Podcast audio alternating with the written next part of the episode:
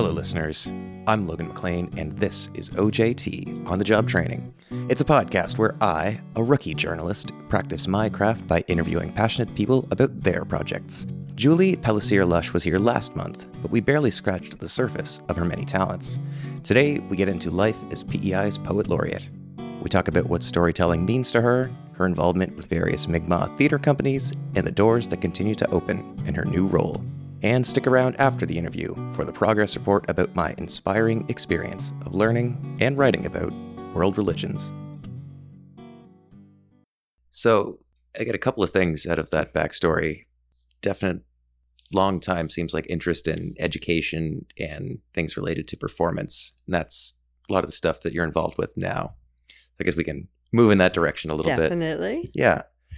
Can you tell me a little bit about kind of what storytelling means to you personally? Storytelling for me has always been a way to celebrate who we are, to share our past in a way that isn't um, a nodding head. It isn't a textbook read. It is something that's real and concrete and done in the right way can be absolutely beautiful so that the listener can take what they want from the story. They don't have to take any of it at all because it's a story, or they can absorb it and and make it their own story. That's how I have sort of worked doing what I do learning from my father, learning from my grandfather, learning from the elders here in PEI, learning from the aunties and uncles, and hearing their stories. And sometimes they're sad stories of struggle and pain, and sometimes they're stories of celebration and joy. And then there's also the stories of the past, which is how we transferred our knowledge of how we were, where we came from, what we've overcome, and all of those things because there wasn't a whole lot of written words for mm-hmm. how we lived our lives. We always did it by storytelling because storytelling was a way to share our past in a way that our grandchildren would hear it over and over and they'd be able to grow up and share it with their grandchildren. Mm-hmm. And that's just how we shared our knowledge, our traditions, our customs, and a lot of our times, even our language. It's interesting. This is only tangentially related, but I just finished a story today on for Passover for the world religion stories that I'm doing. And one of the key parts of the Seder dinner is the telling of the story of Exodus. And while it is written in the Bible, it's also something that's been passed down orally from family to family, from the oldest to youngest generation every year at Passover, because a lot of folks don't read it straight out of the Bible. It's how their family told it to them, and on and on. It's such an interesting way for history to work because it's, you know, there's particular details that are essential, but in the telling of it, it's a little bit different to every person because it means something different to every person. That's very true. Do do you do that? do you find that you do that with your storytelling because of the way that your father kind of did things a little bit differently every time? I think so, but I really do try to keep the core of the stories alive. I might add a little tiny bit of humor in different places, but I really do try to keep the core of the stories the same. And when I first started researching our past stories, I went on to uh, a site and I found the book by Silas Rand and two huge volumes of Mi'kmaq stories that were told by the oldest people in the communities across the Atlantic in about 1870 Two is when Silas Rand went around and tried to collect as many stories as he could from the oldest living members of the indigenous community. And he came to PEI, went to New Brunswick, Nova Scotia, and he wrote all these down. And some of the elders, I will hear these stories sometimes told in a different way, but they're telling me like the pure story, whereas his was a story that had to be translated in his head from Mi'kmaq to English and then trying to write it down and keep the the elements of the story. And when you're talking two different languages, because Mi'kmaq is so different than English in many ways, how it's created, how the words mean, how mm-hmm. things are put together, and what they mean, it's a very very concrete language I've been learning over time from my elders. I remember one time my one of my elders was trying to teach me some Mi'kmaq, and they said, um, "Kamlamon is your heart." Kamlamon, and so I learned that really easy. I said, "Okay, I can remember that."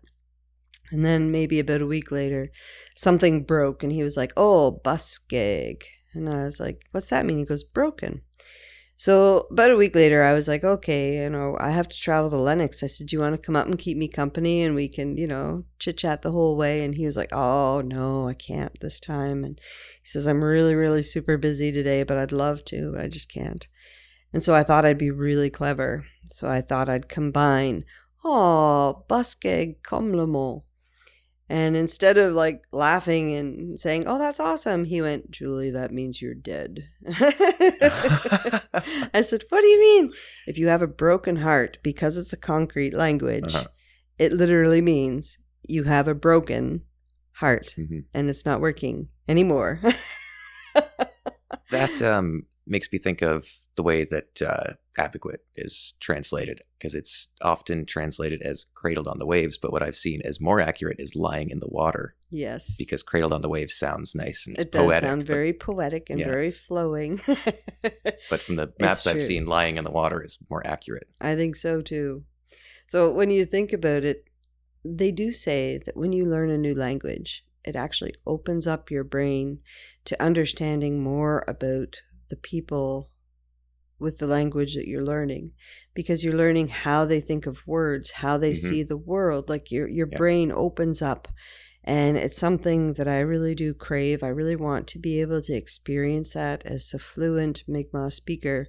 But I mean, I had a heck of a time learning French in high school and I, I still yeah. want to learn that as well. But I, there's some just something in my brain that I'm able to be vocal and literate in English, but my brain doesn't function quite so well in another language yet. So I'm hoping that maybe in the next upcoming years, maybe it's uh you have to go to like uh, immersion where you go there and that's all you speak and that's yeah. all you do and eventually that's how you think. Yeah. Maybe that's what I'm going to have to do next. Language is so incredible because it's all metaphorical. Like even stuff that is more concrete it's still metaphorical because you don't have direct connection to the things that you're pointing at and saying that's a tree, that's a chair. Like it's, it's still using something in place of something else. So it's and like you're saying, it's learning another one. It also helps you understand your own more because if you only speak one language and you don't spend too much time thinking about it, you might kind of assume that it's a natural thing that that tree is actually a tree, but it's something else. Tree is just a word that we put on it, and that's why people are like, why, do, why does French have so many words for different things? Well, it's just, it's a different language. It developed separately. Actually, we got about a third of our words from them That's well, true. when the Normans conquered England in 1100 ish. um, sorry, I kind of lost my track there. I always get excited thinking about language know, stuff. It takes hey, me right back language. to university. Yeah. I wish I, it is one of the things I want to do most is learn other languages. French would be the first one because it opens up the other romance languages. But I would love to learn like Mi'kmaq would be yes. another, but it's so intimidating because it doesn't have any natural connection to something like English. Exactly. Yeah. And even when I the more I learn about it, where our language you think, you know, Mi'kmaq, that would cover all of Mi'kmaqi, but even in our seven districts, I think there's different forms of it. Like when you say, oh, it's English in Canada. Well, the English in Newfoundland is different. Not totally different. I mean, you can understand it, but it is different. Especially or, French in Canada. And French in Canada. Yeah, even New Brunswick has different dialects within it. Exactly. Yeah. So, and that's the same with uh, the Mi'kmaq language. The language that they speak in Listuguj would be different than the language that they speak here or in Cape Breton. So we have our own way, our own dialects within the Mi'kmaq language. Let's talk a little bit about uh, your position as poet laureate. Um, when did you start that? I started that in 2019, and I believe it was February. But they'd actually let me know, I think it was November the year before, and I had to keep that secret till February. It was very difficult, very challenging. And only I did try to keep it. I, I told my husband, of course, but that was pretty much in maybe my best, best, best friends. But I mean, that was it because they had to announce it after the end of the term of the current poet laureate at the time. And then it was my turn, and then I started, and we had a great big ceremony at Fanning Bank, and it was beautiful. And looking out in a sea of all these faces of people that I respected and looked up to so much, and to see them coming there to celebrate this amazing honor. Uh, you know, Senator Brian Francis, my good friend Elder Judy Clark. Like it, it was amazing. It was so much fun and then we got to start with a radio interview like before while everybody else was getting snacks and treats and enjoying their time. And i was whisked away to the back to start doing interviews and damn journalists. I was it never was give you a minute alone. though. no peace. It was awesome. We did we had a lot of fun with it. And then i jumped right into it. And I think the first year i ended up doing over 200 uh, different events as a poet laureate. Wow. And spearheading a few different things. And then last year, I think I ended up doing another 230 events. So I'm keeping like a running tally on what I do, where I go, what I'm presenting on uh, sort of good with uh, university was really good at teaching you to always make sure that you documented things so definitely so i was really good at making sure that i still had all those things up to par and good to go and so what would be an example of something you would do at one of those events? Well we did the pride poetry slam uh, i went uh, there as a judge and it was an evening of fun and excitement and we had all these young poets come out with their work and some of them had never actually spoken their poetry in public mm-hmm. before mm-hmm. And so i was there with two other amazing judges and we got to sit there and was, this year we or last year we actually got to do it as well which was amazing because i didn't know how we were going to do it. But we had a very very small group of people that were allowed to come in and then for pride again last year? and for the pride poetry slam. And then we had our poets downstairs, and they would come up one at a time and do their poetry. And the judges were spaced out on this huge stage. There was three judges and one MC, and so we were all spaced out. And we actually live streamed it so that everybody who wanted to come would at least be able to feel like they were a part of it virtually. Uh, the year before, we were all squished into Confederation Center Library in a little tight spot, and oh, we were just so nice. busting at the seams of oh, people standing against the backs of the bookshelves and just squished in, just trying to hear some of the words. And it was amazing. It was so much fun. And just watching the process and writing down your comments so that, you know, what they did amazing with, what they could improve with, so that everybody had a bit of feedback on their work. And then, mm-hmm. and it was so exciting to see them coming back the next year yeah. to do it again and to just to show that they've worked on things and they've kept being creative even through COVID and everything. I bet the the feedback and criticism would be very positive. At, always at very positive. Always yeah. very positive because just knowing the fact that some of these people had never even like I said, performed their performed their art and to be able to perform it even like the first year, like I said, in a tightly packed filled library and then the next year you're just like right on there in the world wide web yeah. either of the both of them have different pluses and minuses but i think it's amazing and it was so much fun and that would be one of the things Another one would be just going to Summerside and opening up Poetry Month, which is in April, and sharing a poem with uh, the city council there. And just having doors open that you didn't even know were even there, suddenly opening up, and, and you are invited to take part in different things, different events, share your opinion on things, and be sort of that person that people can go to to create different projects and events and things. And i love that opportunity opportunity to be able to do that. To what extent are you sort of a cultural ambassador as a Mi'kmaq person within that role?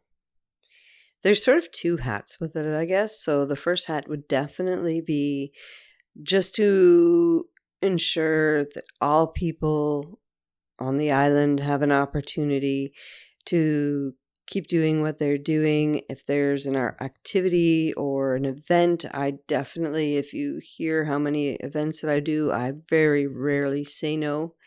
Um, but also at the same time, it does open up that doors for dialogue because with the work that I've already done and the work that I'm working on currently, there's so many opportunities to be able to, you know, say, well, read a story from Campfire, the Mi'kmaq Campfire Tales PEI, or what was it like growing up being Mi'kmaq? Can you read like one of the chapters of your book, My Mi'kmaq Mother? Like all those different things open up opportunities to share our stories, to share our our our legends, and to be able to share words structured together in beautiful ways to share some of our teachings. Like eh, since I've started, I've done quite a few new poems, and some of them have been about, you know, protecting our water, protecting our land, looking after each other, especially during COVID, being able to take those things that are our very essence, like our seven sacred teachings, and to be able to put them into our own lives and and try to move forward in a good way in time when times are just really stressful.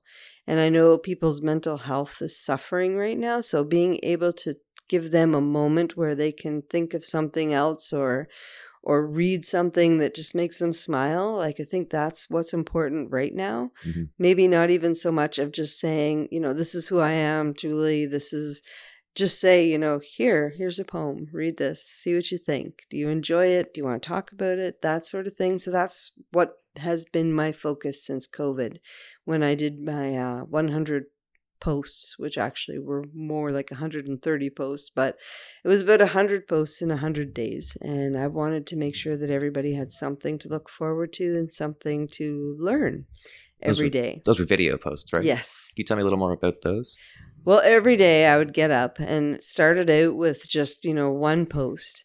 And we went and to a, a parking lot. We brought uh, some hand drums. We got my daughter to go in her jingle dress with her her daughter, my granddaughter. Is a jingle dress what it sounds like? It is. It is a dress that is absolutely beautiful. It's made with 365 jingles that hang from the dress and That's as cool. they dance, it's the prayers that are going up to the creator. It's a dress of healing. And so we got them to dance and we posted it online. And of course, my my younger older son went and did some drumming for me while we were doing it and I sang. And within like a day or two, it ended up getting like a thousand hits. Everybody nice. was watching it and sharing it. And uh, I could feel the excitement from it. Uh-huh because that's a lot of views. Honestly, that's a lot of as, views. as someone who's trying to get people to pay attention to stuff I make, exactly, that's a lot. It's a PEI. lot of views. Yeah. So then we did another one, and then I just started adding commentary, like you know. Mm-hmm. Maybe we'll do this again tomorrow if there's enough interest. And then there was enough that's interest. And then all of a sudden it's like, Welcome back to our COVID relief. Yeah. I'm Julie Pellissier, Last Shine Poet Laureate. And then, you know, then it would be one day it'd be a story. Like I would look and I'd say, long, long time ago, there was these two sisters. You know, and then I would go into story mode. Or the next day it would be a poem. Like it would be a poem that I wrote or somebody in my family wrote or a poem that resonated with me and I would explain why. So it would be always something with an explanation before and a little follow up after. So there was always a teaching. And then when we were able to start leaving our houses and, and go safely out exploring, we decided to take this daily post to different amazing places. So we'd wake up and I'd look at uh, my youngest boy, who is 12 now, and my granddaughter and say, What do you want to do? And one day one would say, I want to find caves. So we go to Thunder Cove. We do the whole poem right in one of the caves oh, in that would sound Thunder so good. Cove. And I'm, you yeah. know, you're squat down because you're in a cave and you're uh-huh. a little bit echoey and hollowy, but yeah, it's perfect, right?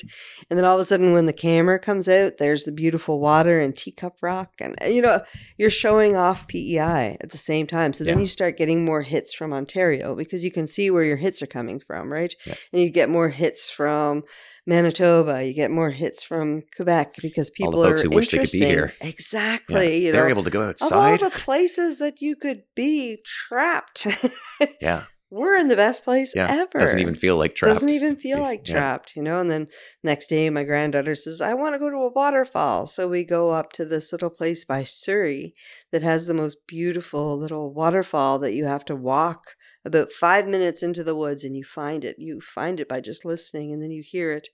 Absolutely beautiful. And so we ended up singing a song. You'd have to get directions for that later. Yes. I'd love oh to my see that. it is amazing. You will love it. And it was probably May, so there was still a little bit of snow in the woods and but the beauty of it, the green was still starting to come out in the water and so we Mhm. stood on one of the little rocks in the middle and started drumming and singing and and that was our post for the day. But every day it would be an adventure. And every day it gave us something to look forward to. And believe it or not, people came on the ride with us to see what we were going to do every day.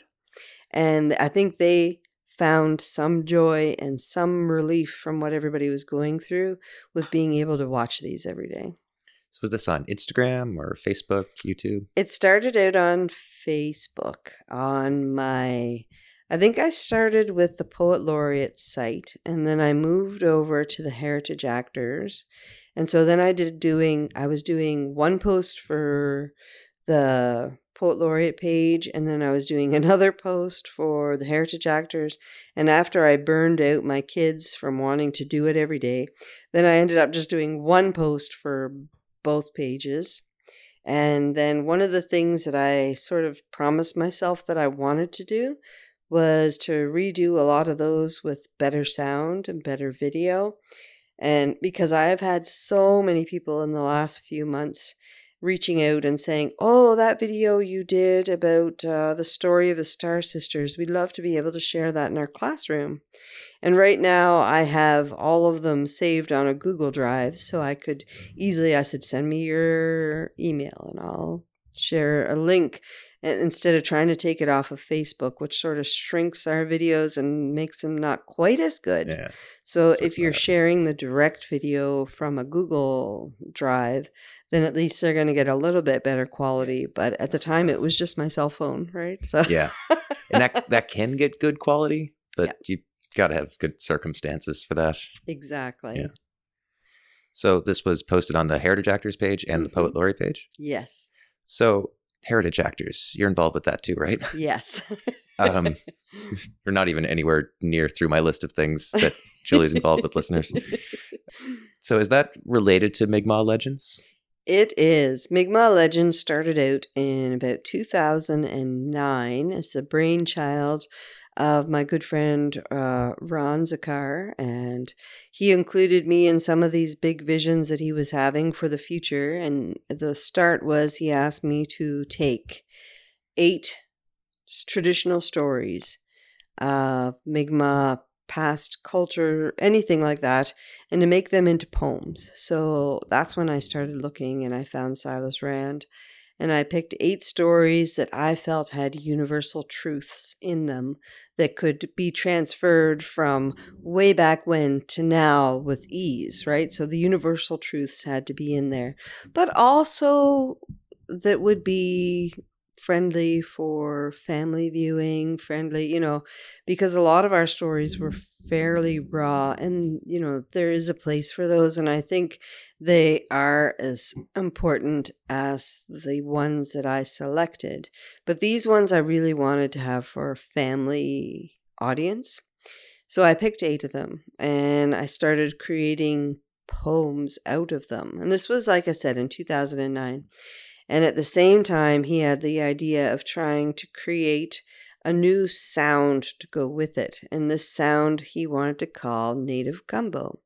And what he Native did. gumbo? Yes. So you'll have to look that up and Okay. check it out.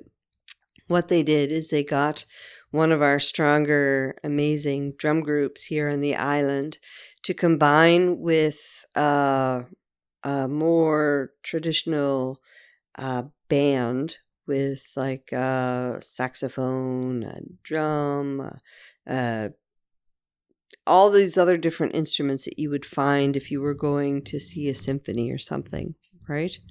So they combined these sounds where, you know, one minute you hear the drum and the men chanting and they this one song they did the wind song is like you know way oh hey and then all of a sudden all these other instruments start floating in the air underneath it and then when the drum group quiets down then this this uh this other sounds start rising up and then as they settle down then the drum group comes up and it was an amazing collaboration that created some really beautiful music and that sort of was going on around 2010 And this is all Mi'kmaq Legends. and this is all well it had its own life but it was i think originally the brainchild to create this new music and to go with Mi'kmaq Legends Right. but Which then it became its own stories. entity which is amazing which is really good um and then after that was sort of done and created and they made a cd the whole bit it was For Native Gumbo? awesome. What- yes That's a great and they name. ended up playing it i think music pei there was a big event that they do on queen street. So i mean they did they did so well with that. And then in 2011 they ended up having what was it they ended up doing? They ended up having an indigenous playwright come and direct a show for the young company so they came to the Confederacy and they went to the First Nations to look for young people to come and act. So Richard ended up acting in that one, and a whole bunch of other young people from the community came and acted in it.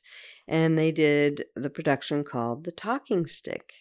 Now, Richard had been in Young Company about two years before with Abegweit Soul of the Island.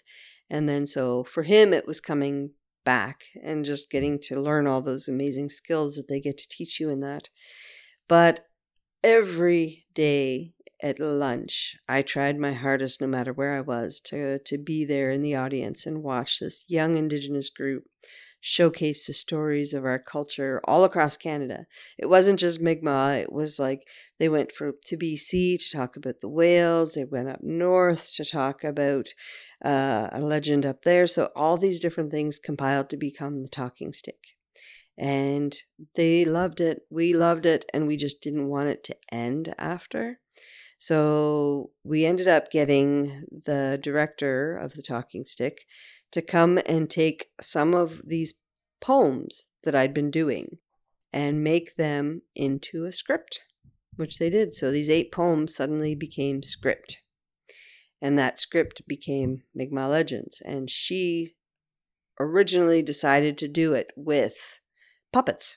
So it was Okay. behind this white drum, like it was, I think, some kind of saplings that were tied together in a huge circle, and then a white sheet tied tight, and the light behind it. So all of our puppets were behind this white, and it looked like a white drum in the middle of the stage. That's a nice setting. So we we would do all these different things. We had one narrator that would stand in the front and read the the legend as a script, and we would act it out behind the screen.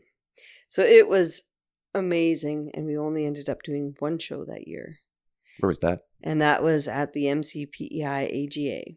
So and that was at the Murphy Center. Okay, cool. So that was our very first one. And then the next year, we took it oh from behind the big white drum to on the stage, and we had a lot more different speaking roles, a lot more different work with it. We had different directors that came and helped us through a lot of the process. And then I think by the third year, we got two of our actors to step up and become the directors, co directors of this production. And they added new music, they added new, you know, scripts, and it was amazing. So, was it every year- using the music from Native Gumbo before?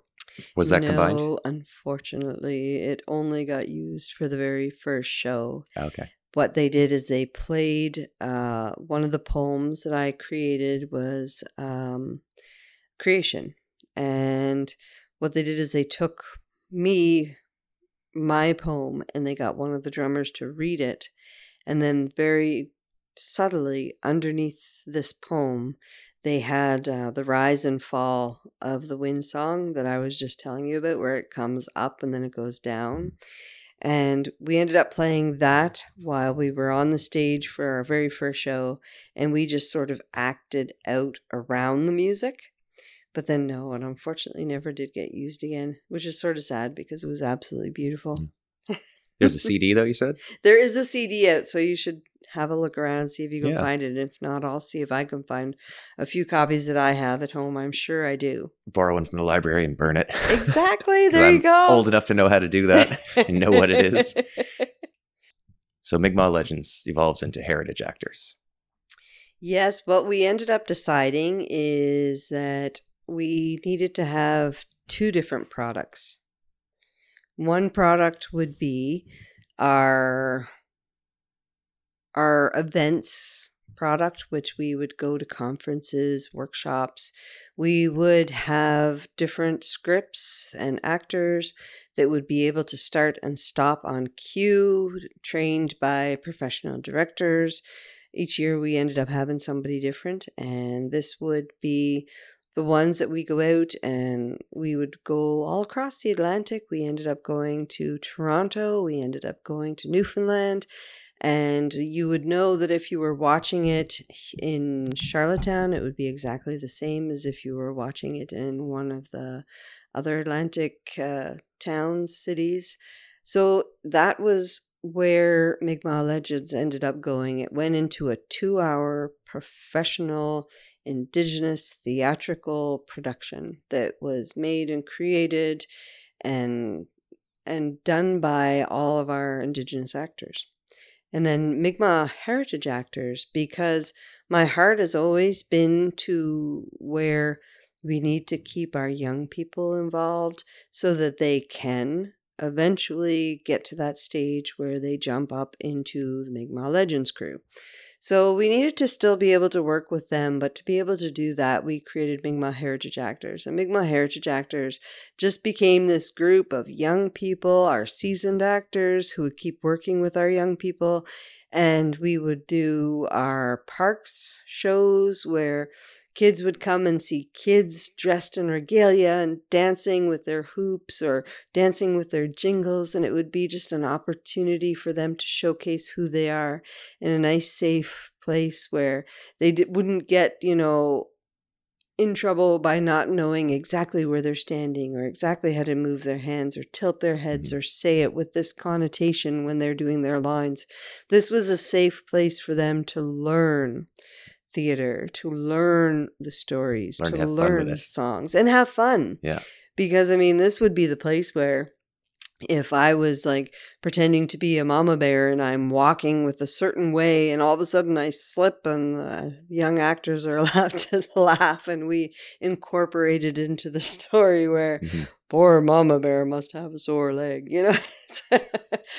because it's safe and it's a place where they can still learn theater and still be able to to do all those amazing things but at the end of the day you know they don't have the the stress as doing the 2 hour professional Yeah. production right It's so important for young people to learn that stuff. exactly positive to see them grow like that. change and and then even we went a little bit farther and 2 years ago we created a third group which is the next gen legends which is those little little ones that are between like 5 to 6 years old and they and of course that still incorporates our older younger teens. Like they would be 16 and 17 now but at the time they were 14 and 15 and so we'd get the 14 and 15 year olds doing theater with the young people the young young mm-hmm. people and being able to show them you know when they walk out on a stage how the confidence that they can gain and Mhm. to learn a few lines but still be able to be in a safe place and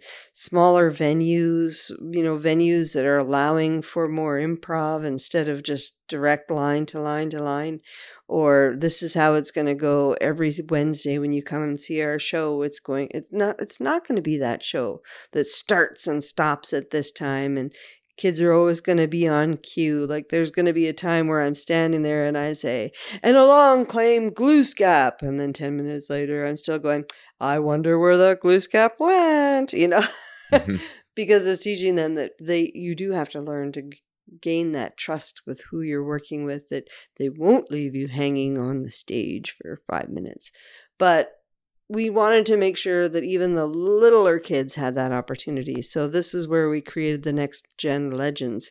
And we pretty much gave it to our middles, who are our teenagers, to be able to try to run and teach and, and work with them. So the next gen is a mix between all three of those levels.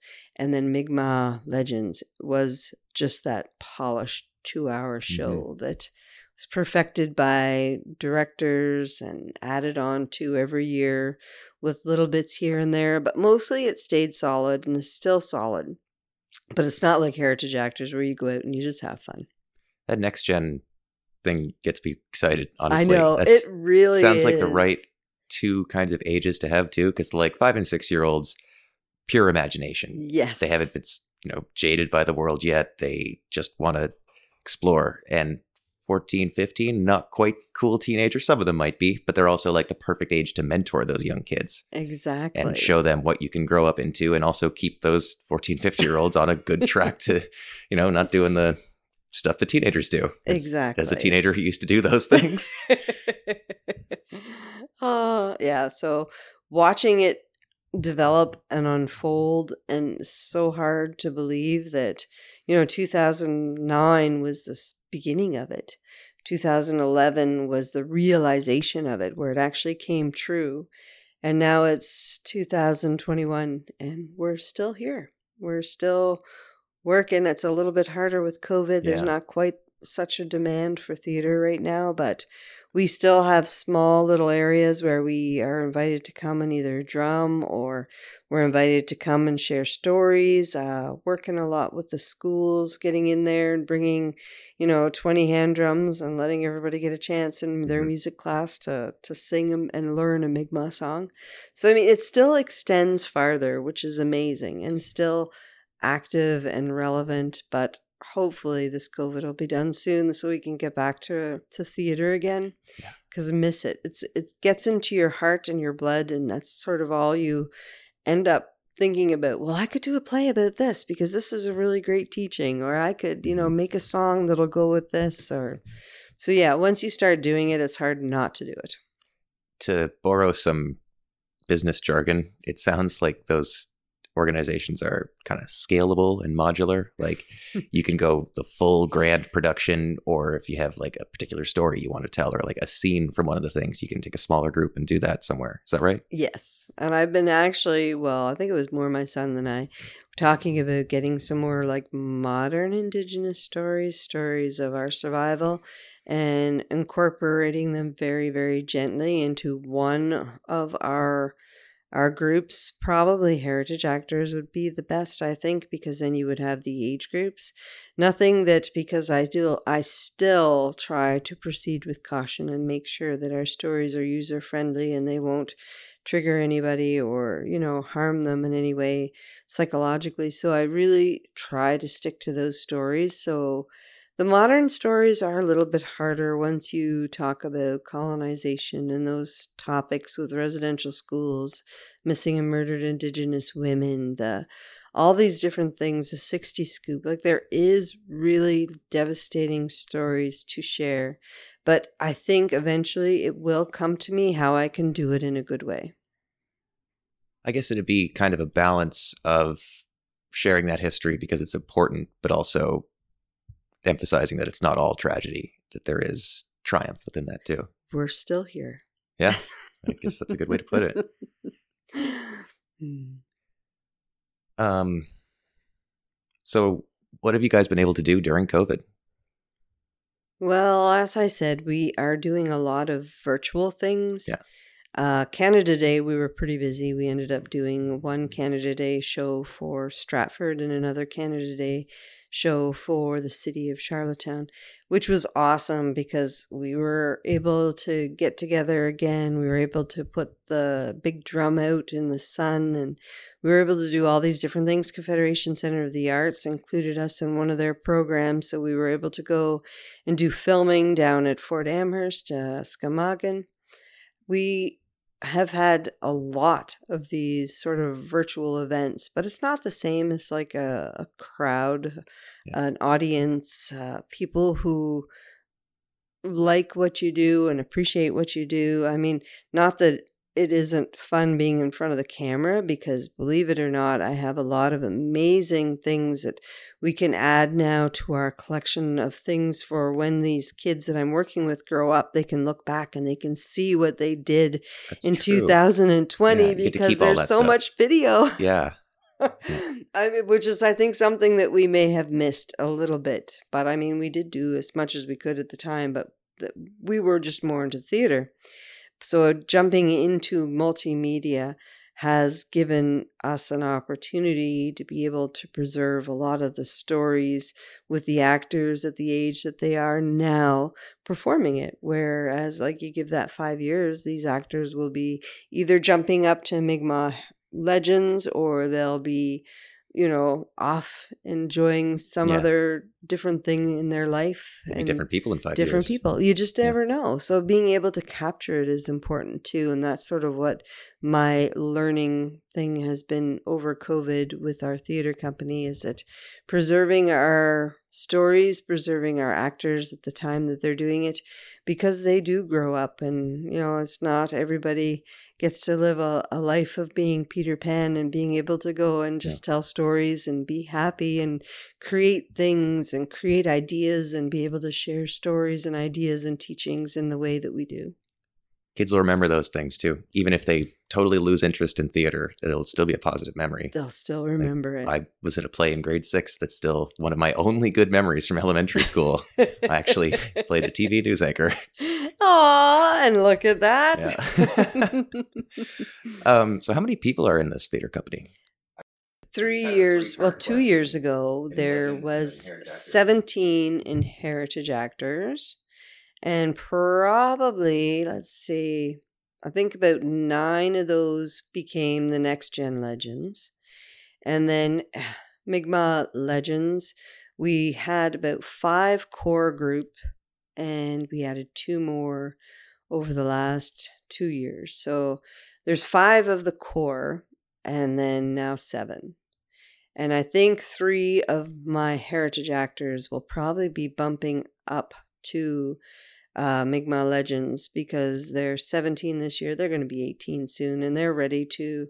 A lot of my legends were like 16, 17 when they started into Legends.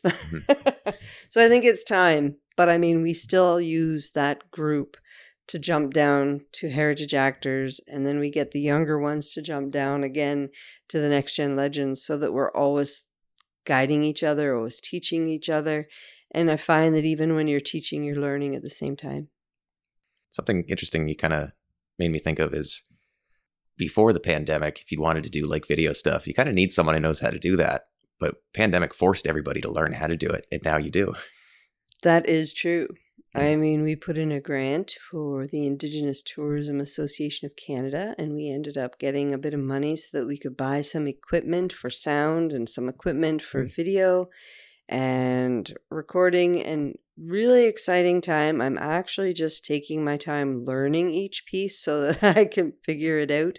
I keep getting these amazing projects that they say do you have a zoom recorder? And it's like i do now. I do Um, what, Two of them, how do we do with it? Like how do we use it? And then Very easily. learning it is actually a very user friendly device Yeah. and i'm very very thankful for it because when you live in a house with uh, three young people trying to find a quiet corner mm-hmm. to record different things for different events at home is really hard but this actually helps a lot to reduce some of the background noises Yeah. and they're reliable and built like a rock. And if you want to sponsor this podcast, Zoom, there you go zoom Yeah. this is your opportunity all of my episodes have been made on one of your H6s. That's probably a good place to I leave this is, for now. it? because we can pick it up from wherever you want to go. Absolutely. And that's it for episode 22 with Julie Pellissier Lush. We're still planning another session, so don't worry, there's more Julie to come. As things move forward, it does look like these progress reports are going to be mostly about my work as an actual journalist. I will note, though, as I write this on May 7th, it is one year plus a day since I released episode one of OJT, the stand up comedy host with James Brown. The past year of podcasting has been one of the most rewarding things I've ever done. I'm a guy who likes to work on a project.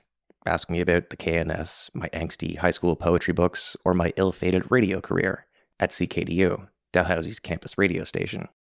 But nothing compares to getting to share in other people's love for what they do. It's truly one of my favorite things. Learning is maybe my greatest passion, and to get to sit across from people as they teach me about their world is an amazing privilege. And that's what I want to talk about this month learning about other people and their worldviews, particularly their religions. As some listeners will know, I've been working on an eight part series on world religions that have found a home in PEI. I grew up in Summerside and certainly noticed how little diversity there was. That's been changing though, and I thought now was a good time to look at the different ideas and beliefs that new diversity brings. With change comes suspicion, especially around things like religion that are so personal to people.